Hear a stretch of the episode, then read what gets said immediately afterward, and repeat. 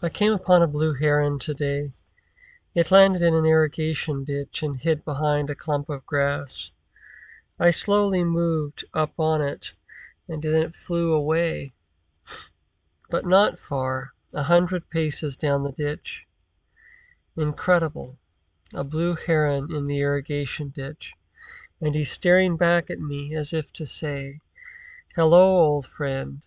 and I could swear that I remember him from long ago, long before our names were written down, when the morning colors of creation shone upon the hearts of all created things.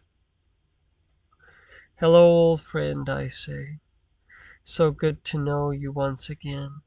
So grateful for the visit, so beautiful the friendship long forgotten, and how precious the unexpected chance reunion.